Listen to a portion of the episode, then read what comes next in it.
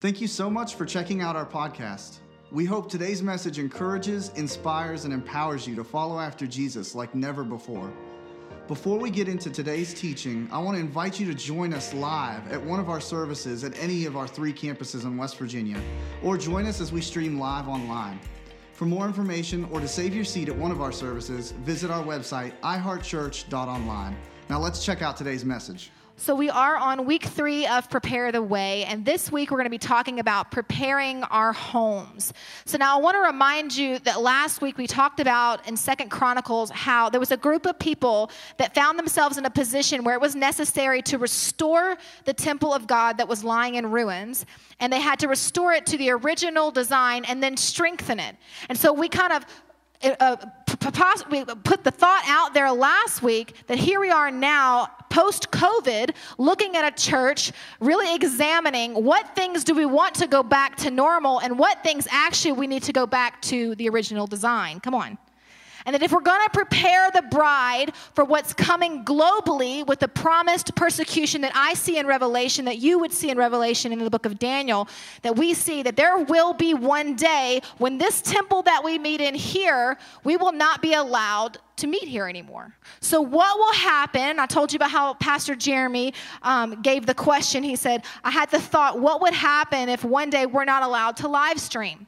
We're not allowed to meet in this temple. And so we sort of left last week with this idea and this, this notion that, guys, we have to prepare the bride for what is coming. And this is a promised persecution that is coming. Now, I'm not an eschatologist, so I don't know whether this would happen in our lifetime, our kids' lifetime, or later, but I can tell you it's coming, and it's certain that it's coming. And I think that the way that we have approached Christianity for hundreds of years is going to take a little bit to turn the ship back to God's design. So we might as well start right now. And I believe that COVID afforded us the opportunity to hear the alarm sounding and let us not hit snooze, right?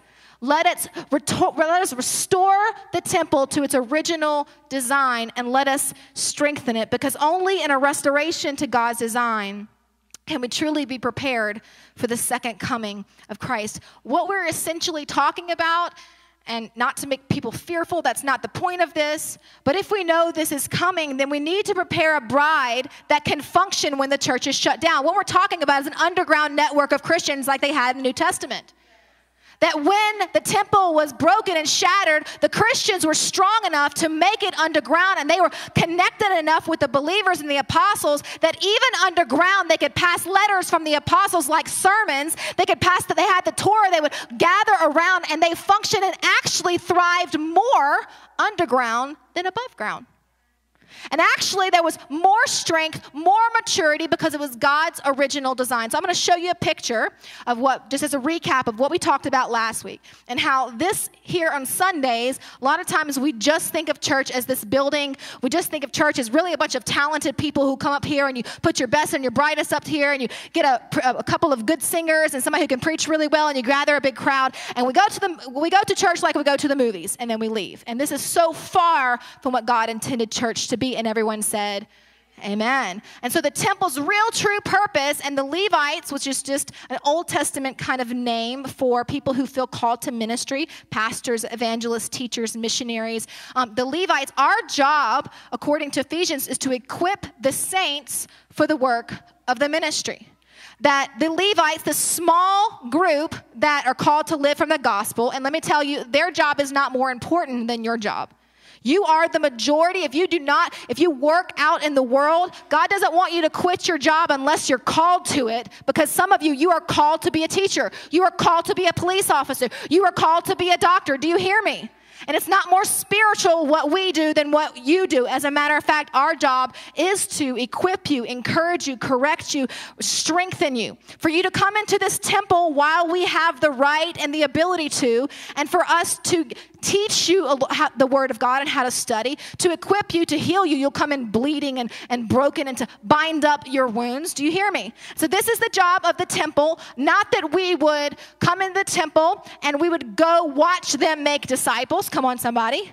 Not that we would come into the temple and go pay them to make disciples for you, but you're coming into the temple to be equipped to now go make disciples for yourself.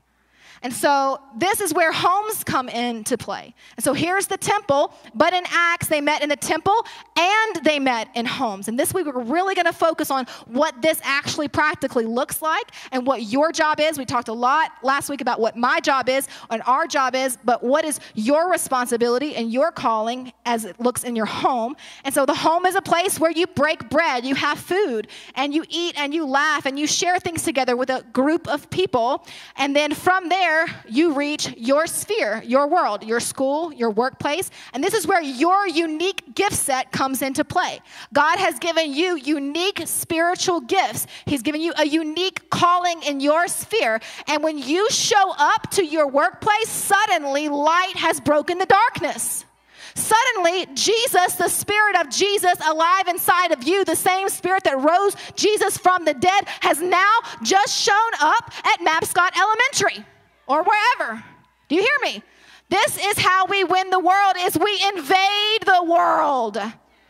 But it takes all of us. This is a body of believers. So what is your calling? If we talked about your calling, what is your calling? It'll be the same as my calling. We are all called to be discipled and to make disciples.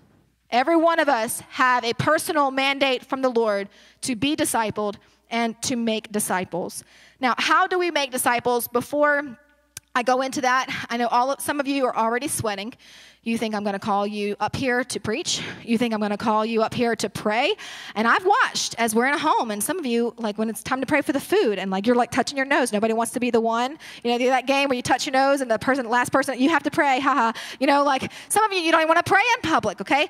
So I want you to know that you can breathe. So everybody, right now, just take a big breath, because His yoke is easy and His burden is light. And God's design is not burdensome. As a matter of fact, the scripture says that those who love him keep his commandments, and his commandments are not burdensome. And I'm going to show you how God's design is actually a breath of fresh air, that it's actually natural and organic. And we're going to return to what's natural and organic because we are an organism, not an organization. Do you hear me? This is a living, breathing, moving organism, and it's natural and organic. And so, to prepare the way for the coming of the Lord, we have to prepare the bride, we have to prepare our hearts, but we also have to prepare that middle part. We have to prepare our homes. And so, preparing our homes really first involves inviting Jesus into our home, giving Christ access to the home. In Revelation, it says, Look, I stand at the door and knock. This is Jesus. If you hear my voice and open the door, I'll come in and we'll share a meal together as friends. Now, every time I've ever heard this verse, I've heard it in the context of someone who was lost and God just wants to come into your heart. Jesus is standing at the door of your heart. Just open it and let him in. And we could definitely use it in that context as a secondary application, but actually, Jesus was talking to a church in Revelation when he said this. What church has left Jesus out in the cold? Knocking on the door, asking if he can come in and share a meal with them. Do you see the irony in this?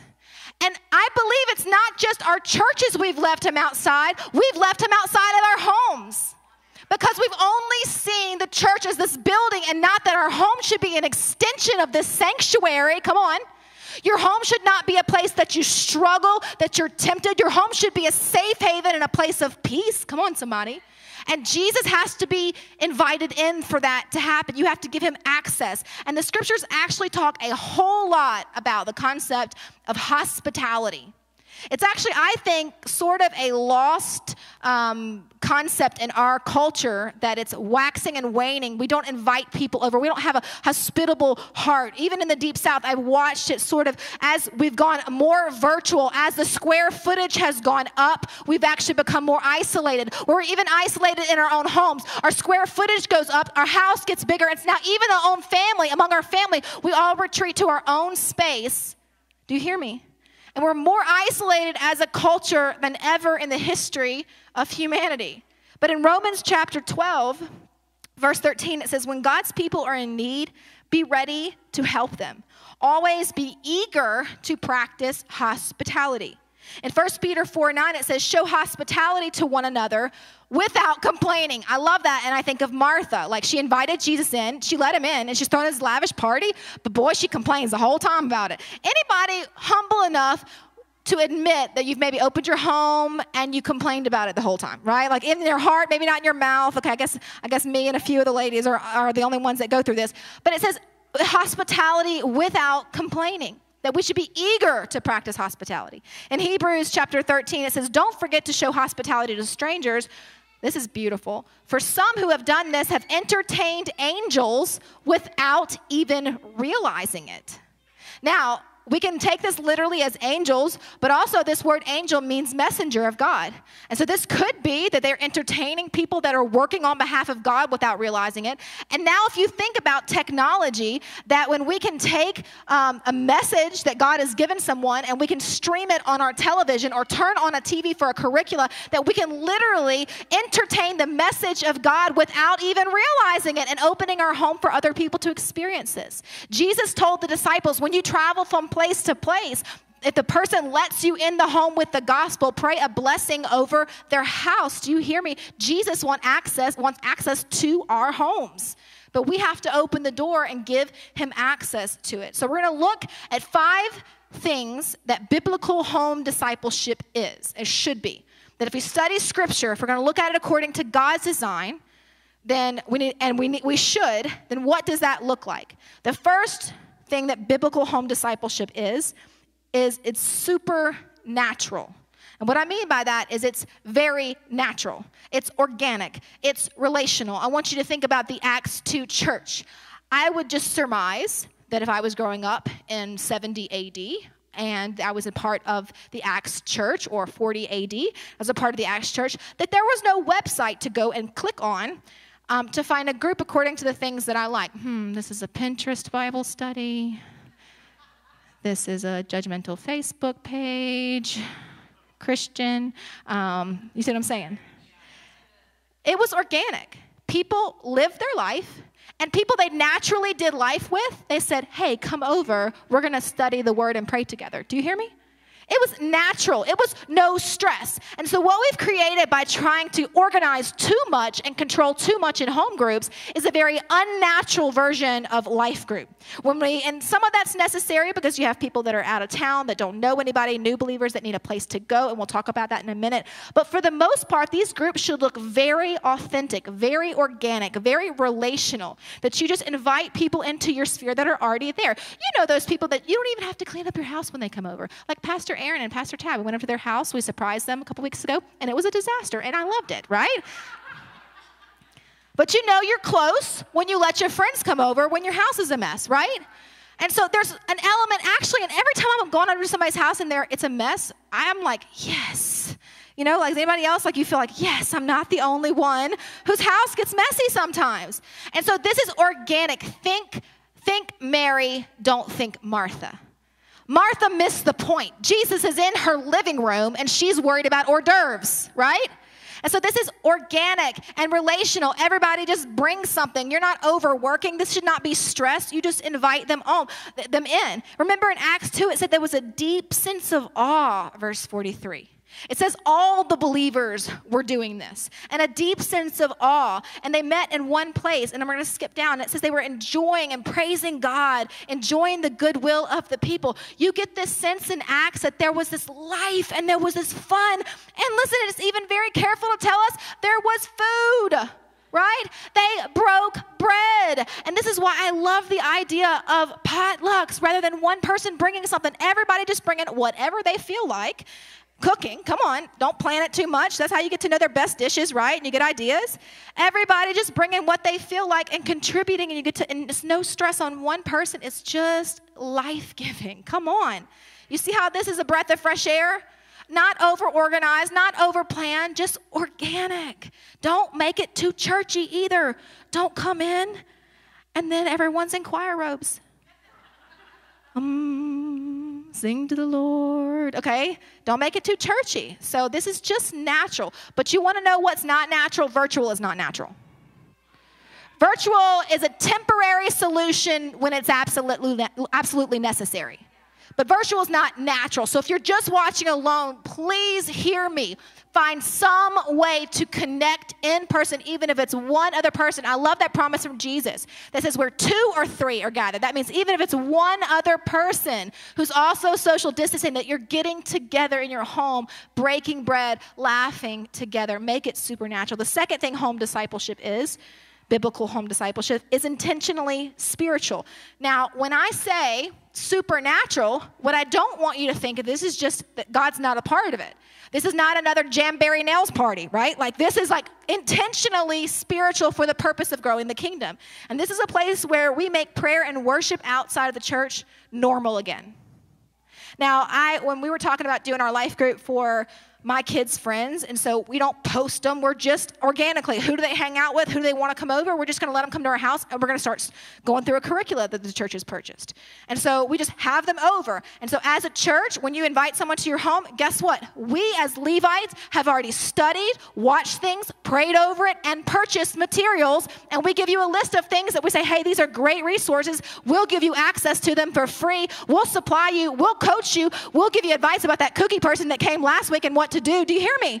We're equipping you, and you can have church organically, but it needs to be spiritual. But when I was talking to my daughters about having them over, they said, We're going to sing? That's weird. We're going to sing in our house? That's weird.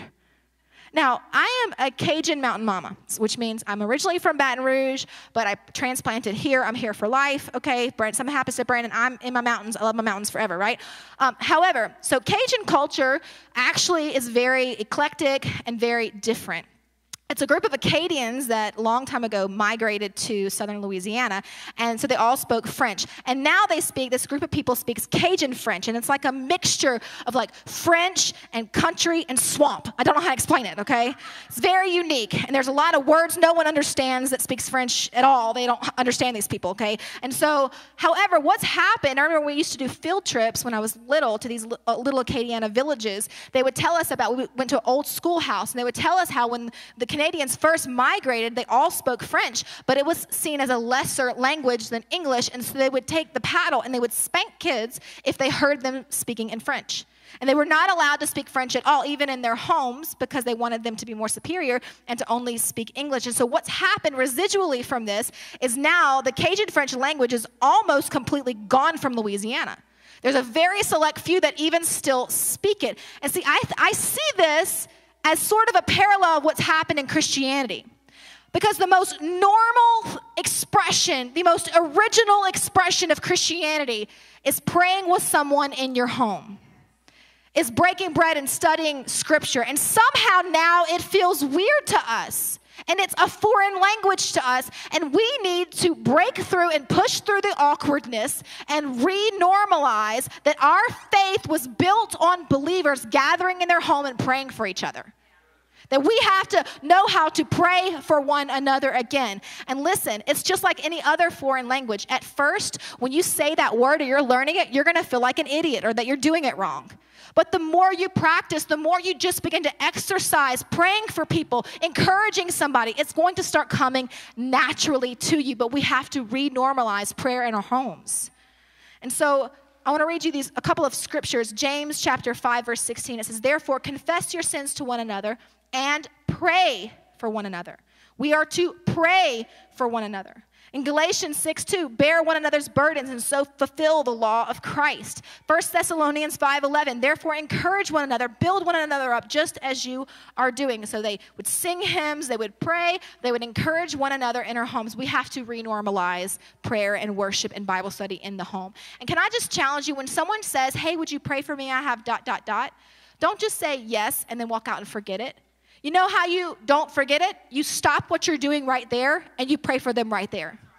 And it doesn't matter if you sound like a toddler Christian praying, do it. Do it. I'm going to tell you, I don't care what words come out of your mouth. You stop in that moment when somebody just asked you to pray for them and you pray for them and they're going to be crying. It's going to minister to them because somebody took time to stop and pray for them. And so it has to be intentionally spiritual. The next part I'm super passionate about is it has to be multi generational.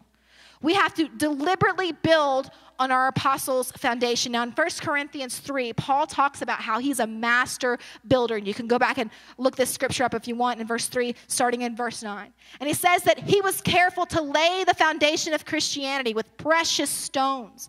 And he says we have to be careful how we build upon this foundation. And so, you know, when David died, there was an interesting scripture. It said that David died after he had done the will of God in his own generation. Stop just a moment and think about that. After he had done the will of God in his own generation. Now, for a moment, I want you to just imagine what it's like to watch Jesus resurrect from the dead, to receive the commission to now start a new faith globally. And that every single one of these Christians had to endure persecution, most to the point of death. I want you to think about the fact that Christianity, now I am a patriot, I told you this last week, and I believe we should totally honor our vets that a sacrifice that they paid for us to have freedoms that we have in this nation. But how much more should we honor and build upon for the next generation and teach the next generation to value Christianity when Christ Himself was killed for it. When, if you think about the kingdom of God being a seed planted in the ground, it was not water that watered it, but the blood of the martyrs of our early Christian faith. That is what it cost us to be able to sit in this room and to carry on Christianity. They built this thing with precious stones. How are we carrying the baton? How is our generation carrying the baton that was passed to us? What will happen to Christianity by the next generation unless someone in here, someone listening, or maybe a group of us decide that it's our responsibility. The scripture says, We will not hide these truths from our children, we will tell the next generation. That's a collective we. We will tell. You know, Paul tells Timothy, you have many teachers, but not many fathers. And I would say we have many babysitters, but not many mothers and fathers in the faith. Now, I w- went to Hawaii a few years ago. Don't be mad at me and don't, be, don't hate me, okay? But I did. And there's a tree there, and I want to show you this tree. It's called a banyan tree. Now, um, this tree has an aerial root system. It's basically when the roots actually come from down from the branches and they form new trunks. And so go ahead and go to the next picture. Really fascinating. It's a massive tree. Go to the next one. Now, this is the entire tree, okay? It's one acre. This is one tree.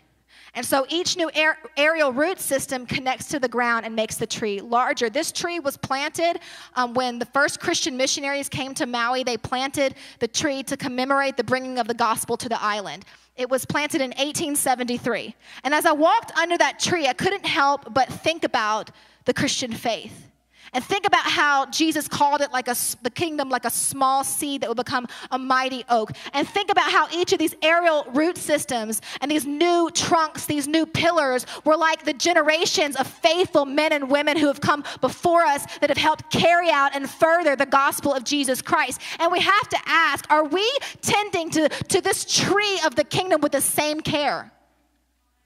Will it endure to the next generation? The Hawaiian people are one who are, see the land as almost sacred, and so they have babied and preserved this tree, and now it endures. Now, the next picture I want to show you is of the town of Thurmond. This is Thurmond, West Virginia, which I love to go to this place, but this place is in ruins. We walk back through it and we get to kind of imagine what life was like. But the town of Thurmond was a place that was filled with prostitution and drunkenness and greed. Um, and actually, coincidentally, the town of Thurmond was established the same year as that little seed was planted in Maui 1873. Now, this is a picture of the choice that you and I have in regards to Christianity. If we choose to build without the thought of what will happen to the next generation, the next generation will inherit ruins. But if we cultivate and do the will of God in our generation, we can build like master builders on to what the apostles and the martyrs gave their lives for. And what Jesus is coming back for, but to do it, we have to have hearts like mothers and fathers. There are so many spiritual orphans. There are so many spiritual orphans all around us. So when we think about that, what does that mean practically? One of the things that I've, as I process this and internalize this for our family, is my children, you know, we first went into lockdown with COVID, we're all virtual we were doing church at home, and I'm so thankful for the resources from our children's ministry. They worked so hard to provide those. But it came a little bit of time, and I was like, I have got to be back in the house. I want to be back in the house. And so my little four year old is chatty Kathy. And I mean, like, I was like, I'm not sure how she's going to do, but I'm going to bring her anyway. And so I brought her and I sat her in the back, and we just started to come. And I watched something at first when I thought she wasn't listening, she wasn't paying attention. I watched as she was doodling, and I thought she was not even really really uh, there, but the next couple of weeks I watched as she would talk about things she heard in the sermon. And one Sunday we sat back there and it was an altar and they were singing a song. No one was saying anything. And she starts weeping, saying, Jesus died for me. Jesus, he died. Just hearing the worship music. So, one of the things that we've been thinking about is this disparity between when Jesus said, Suffer not the little children to come to me, do not stop them and how really an American mindset is we have done that only through the venue of babysitting. That we take the children and we stick them in another room so that we can concentrate. Now, I'll still do that. My kids are in 11 o'clock children childcare right now, but what I've decided personally is that at 9 o'clock, my kids will sit in service. And at 11, they'll go back in children's. Now, I know you don't all have to stay two services. This is just a personal decision I made. I want them to be in this building because what happens is when our children are only shoved away from us in another room getting graham crackers and a Bible lesson and a color sheet, and then they grow up and they're in youth ministry and they get pizza and a scavenger hunt and a Bible lesson, and then they graduate and now they want to come in here and they don't even know us. They have no experience in the house of God. It's not family, it's not nostalgic. They don't know what this is because we've not let them in. We've confined them to let someone else disciple it. Is all of our job to disciple our kids. And we have to let the little children come to our home groups. Let them sit in church. Let them cry a little bit. It's going to be okay. We've all cried at one point in time or another. But this is not a performance, this is an equipping, and our kids have to be a part of this. We have to be family oriented. And so, what it's looked like for me is I'm inviting my kids to come at the nine o'clock. I'll let them be around life groups, but I'm taking it one step further. For home groups, I have a organic outflow of who my kids hang around. My teenagers will have life group at my house. And we're going to take the curricula that our, our church is resourcing and we'll watch it and we'll eat and we'll hang out and we'll pray together.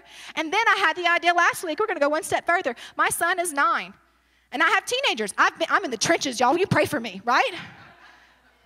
But I have a nine year old that now I have a little back knowledge to know what he's about to go through. And rather than waiting for that, I want to norm I want to make it normal now for him to talk to his friends about his struggles and to pray with his friends and to study God's word now. So after school on Thursdays, he and four of his best buddies are going to come over and we're going to watch some creationist stuff and we're going to talk. And I said, We're going to break bread. He said, Can the bread also have pizza sauce on it? And I said, Yes, son but just making it normal, just making it normal from a young age to be used to. Think about if you were eight, nine, four, five, and you've grown up talking to your friends when you're struggling and you're tempted. You've grown up praying for one another. You've grown up breaking bread in your home. It's nor- we got to make it normal again for the next generation. And as I was praying, I and I'm very careful when I say this because I think it's overused. I don't want to overuse like very careful when I say this. So I, I don't say vision, but I saw in my mind's eye very clearly some of you in your homes with your children with your children's friends. And i felt the spirit of the lord say they don't know it but from their home they're sending missionaries that will fulfill the gospel command. That some of you by opening up your home such a small thing feeding kids some pizza and providing a safe place for a child, you will actually fulfill the Great Commission, having never stepped foot on foreign soil, and you will do it and God will see it, and that's what God has called you to. But we have to be multi generational and tend this tree. The, la- the second to last characteristic of a biblical home church is willingly accountable. This means we're submitted to one another and to the global body. Now, it says in Acts that they met in the temple daily and in homes, and they devoted themselves to the apostles' teaching. So basically, they would take these letters, which were sort of like sermons, but now we consider them scripture, and they are scripture, Paul and Timothy's letters. They would take these letters and the Torah, and they would study underground. So they'd create this network of accountability, this, net, this relational network, um, and from that, they were strengthened and matured so that when they didn't have the temple to meet in, they still had an underground network of accountability. But it says in Ephesians, Ephesians 5:21, submit to one another out of reverence for Christ. Now this is that interdependency we talked about last week. Proverbs 27 17 says, As iron sharpens iron, so one person sharpens another. You have blind spots that you can't see. I have blind spots I can't see. When I'm around someone else that loves me in a context of community, you've heard it say, home is where the heart is. I'm gonna tell you, home is where discipleship is. You cannot corporately disciple people. Jesus cast the corporate word, but he had 12 he called to the side. Do you see this? There's a small setting where refining and sharpening happens, where we help one another to apply what we've heard in the corporate word. In James 5:16 it says, "Therefore confess your sins to one another and pray for one another that you may be healed." Now, isn't this interesting that we know God is faithful and just to forgive us if we confess our sins to him? When we confess our sins to God, there's forgiveness, but this is a lost art. When we confess our sins to one another, we're healed. You want to stop asking for forgiveness for the same things and going right back in it over and over and over and invite a brother or sister into your struggle. Confess that, t- bring light to that temptation and watch how you are healed. This is the catalyst, the, the, the carbonation, the pop in our discipleship is connection with one another. Ecclesiastes talks about this, and I know we use it a lot of times in the context of marriage, but it says two are better than one. Because if you fall and you don't have someone to pick you up, woe is that man. And listen, how many of us, we have so isolated ourselves, building our own kingdoms and self consumed with our own families, that when tragedy happens, we don't have anyone. And we have to take ownership in this. Because can I just share from love just love, do you please hear me? But we have tried, we have tried to push you to small settings. For years, we have tried. You remember us scratching events? Remember that? Because we said we realized, oh, it's this, and people did not like that one, one bit. Why did we cancel Sunday night services? Because we wanted to give more opportunity for you to gather in homes to make more time. We've tried to open life groups and we'll have them for a while, then people are like, I'm just tired of this. It's too much trouble to open my home all the time. Okay, well, we'll have discipleship in house. And then people are like, well, it just doesn't feel organic. It feels weird. I don't feel like coming. Do you hear me? Guys, we have to take some ownership of this. And so we're doing what we can to, like, okay, well, maybe it was like a blind date and they're like mixed up with people they don't know and it's awkward. Let's give them some freedom. Let's give them a blessing. You don't need our personal sanction to have one. Just have some people in your home. We're going to resource you. But guys, we have to take ownership of our own discipleship. We have to decide, I want to do this. I'm going to make that, I'm going to capture the vision, God's vision, because there's going to come a time when you're going to need family around you. You're going to go through some stuff. And this is what these groups did. They met in homes, they met each other's needs. You didn't have to call the, the church every time there was a need because this group just met it. Someone has a baby, they just brought food. They rejoiced everyone. They said there was no needs among them because they shared all things in common. This is the context of true biblical home groups. Now, I'm going to give you a reference um, just as a precaution, as a side note. I do not have time to go through this. Honestly, we could talk about this for six months. But I do not have time to go through this. But if you are considering opening your home in any capacity, and if you want to be a Berean and truly study God's word, I want to challenge you. I'm going to give you some scriptures to go back and read at home. They're also in your app. Um, but there are some things that home groups are susceptible to. They shouldn't make us scared, but we definitely need to be conscious of them according to the New Testament. And we have to be careful not to be hospitable to division, to deception, and to compromise. Division, deception, and compromise if we're not submitted to a local body of Christ. And this is where the temple comes back. And this is why, if you're doing a home group, we really want you to connect with us so we can help make sure that things don't get weird, that things don't get, um, that heresy doesn't creep in, that division and, and stuff, that sin doesn't come in. We see all of these things happening in New Testament church. It's something they're susceptible to. It shouldn't scare us, but we need to go into it knowing. And so here are some scripture references you can look up. You can take a picture of the screen if you want to wa- read them later, but whole epistles are written. The whole first chapter of Jude is written. He says, I wanted to write about something else, but I have to instead write about this because people have wormed their way into your homes. That's what it says. Wormed their way in with deception, with compromise, and with division. So just be careful for that. But the last thing that biblical home discipleship is, is consciously missional. Consciously missional means we're not just focused on us and our four now. I told you this is a breath of fresh air, and it is. So, what we're asking you to do is to pray about this. And if you decide to open your home, at first, just make it very, just people you're super comfortable with. But we have to know that eventually we're going to need to add some people to our group, right? We're going to need to, it says they were adding numbers daily to their group. And so people are added daily to salvation. And so we have a place for those who don't have a place to go. We need to be missional. But the most exciting part, and this is what I hope that you get excited about this. The most exciting part about these home groups is this gives you a place to find and to practice your unique God given gifts. Your God given gift, most likely, is not going to function in this room on a Sunday morning most likely it's going to be discovered and developed in the home. And most likely it's for your sphere at work. In other words, you might have one of the, the gifts in 1 Corinthians 12. I guarantee you there's a whole list of spiritual gifts. And chances are you have a few of them, you just don't know it yet. And in the home setting where it's smaller, you get to discover hey, man, God shows me things. I have an ability to see through deception. That's called discernment. Or, hey, I felt like God showed me this, gave me this word for something. Hey, I've been praying for you. Are you sick? That's a word of knowledge. You get to discover your gifts and practice them. And it's a safe place. You get to practice praying for people. And why do we do this? As you cultivate that gift, then when you're in your sphere and you're next to your lost work coworker, and God gives it, you've been confident because you've built this up in the home. And now you can confidently share this gift with the lost. This is where your gifts are developed. And in First Peter, it says this the end of the world is coming soon. Therefore, be earnest and disciplined in your prayers. Most important of all, continue to show deep love for each other. For love covers a multitude of sins. Cheerfully share your home with those who need a meal or a place to stay. Now, I want to pause before I go any further. When are we going to just take scripture literal?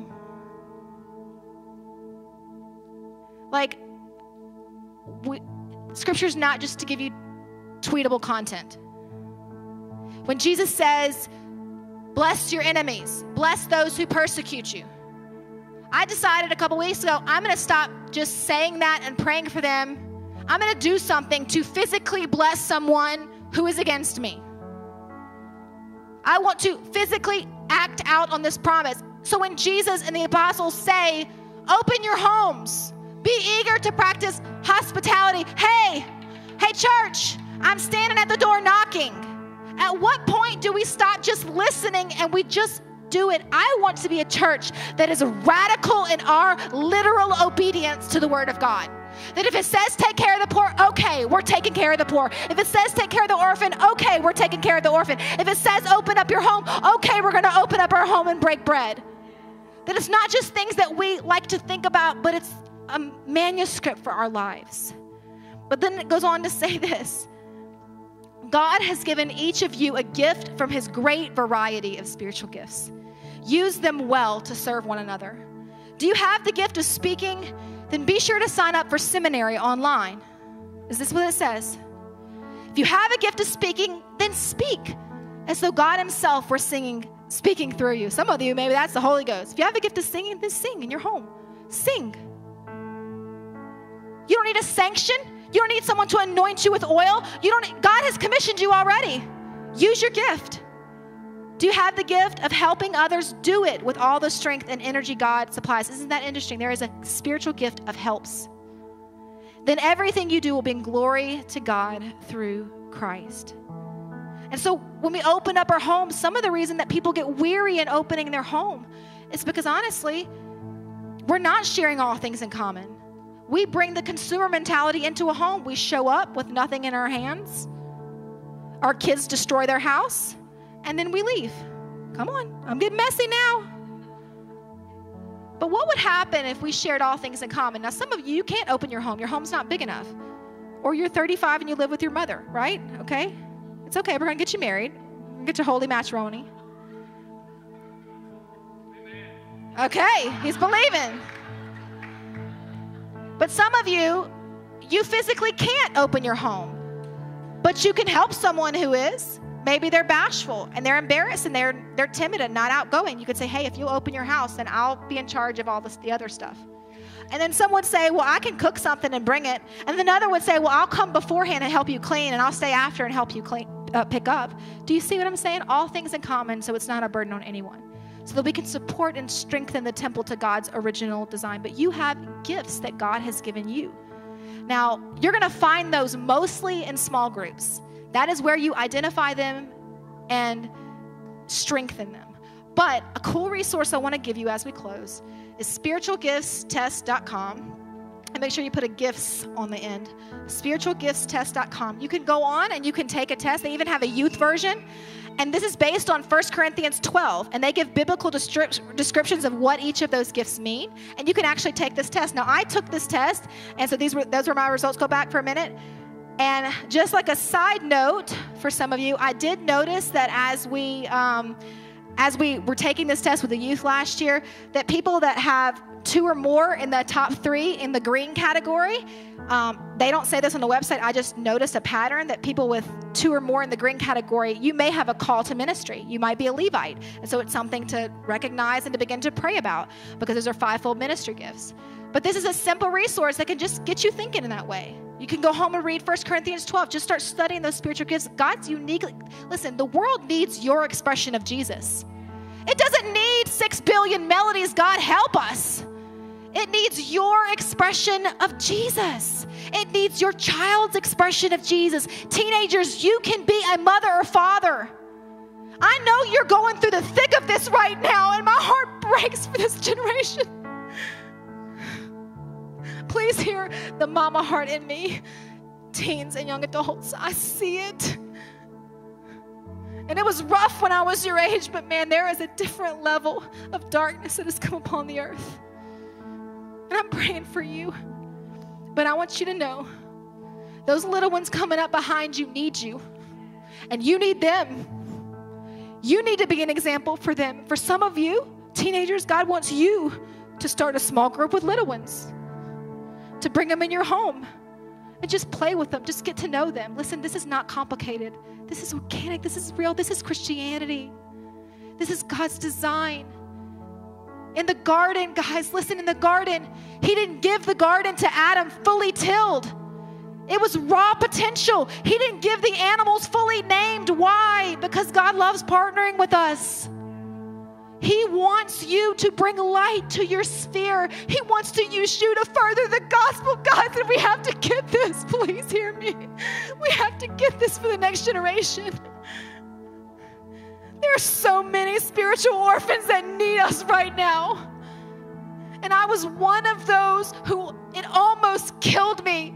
The darkness almost killed me. But a mama took me in and loved me and fed me and prayed for me. And I am alive today speaking this message because of one woman who took me in and saw me. Do we see the next generation? Do we see the mandate that's been given to our generation? My biggest prayer leading into this week is please, God, let them see they're needed. We cannot, if I can get on my knees. if I could get on my knees and beg you to understand. We need you to carry out the gospel of Jesus. We cannot do this alone. He is standing at the door of our church and at the door of our homes knocking. Maybe let him in. Would you bow your heads? God, I just thank you. I just feel the Spirit of God in your heart for people and for the lost. God, I pray your church would grab it and hold on. God, let us grab it and hold on. Father, I pray ministry and prophecy and evangelism and miracles would happen in homes.